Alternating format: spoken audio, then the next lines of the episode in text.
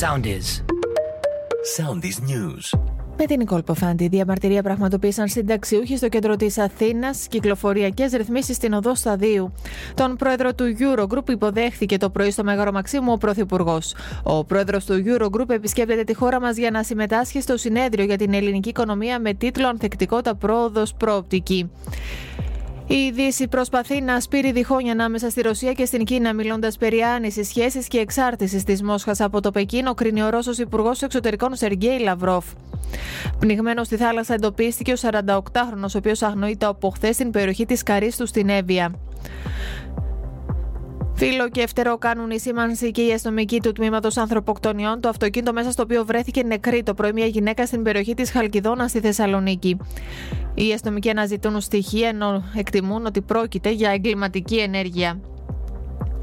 Ένας νεκρός και 30 τραυματίες ο απολογισμός από την σύγκρουση του επιβατικού σειρμού με το εμπορευματικό και μέρος το οποίο εκτροχιάστηκε στη Νότια Ολλανδία. Ανατροπή από τον ΟΠΕΚ αποφάσισε ευνηδίως μείωση της παραγωγής. Στις 5,1 ποσοστιαίες μονάδες βρίσκεται η διαφορά της Νέας Δημοκρατίας από τον ΣΥΡΙΖΑ σύμφωνα με δημοσκόπηση της ΡΑΣ.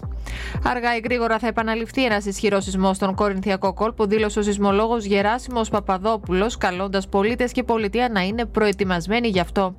Ο Ντόναλτ Τραπ έφτασε στη Νέα Υόρκη εν ώψη της σημερινής εμφάνισής του ενώπιον δικαστηρίου. Στον πρώην πρόεδρο θα απαγγελθούν κατηγορίες σχετικά με την καταβολή 130.000 δολαρίων στην Stormy Daniels προκειμένου να εξαγοράσει τη σιωπή της. Ακολουθήστε μας στο Soundees, στο Spotify, στο Apple Podcasts και στο Google Podcasts.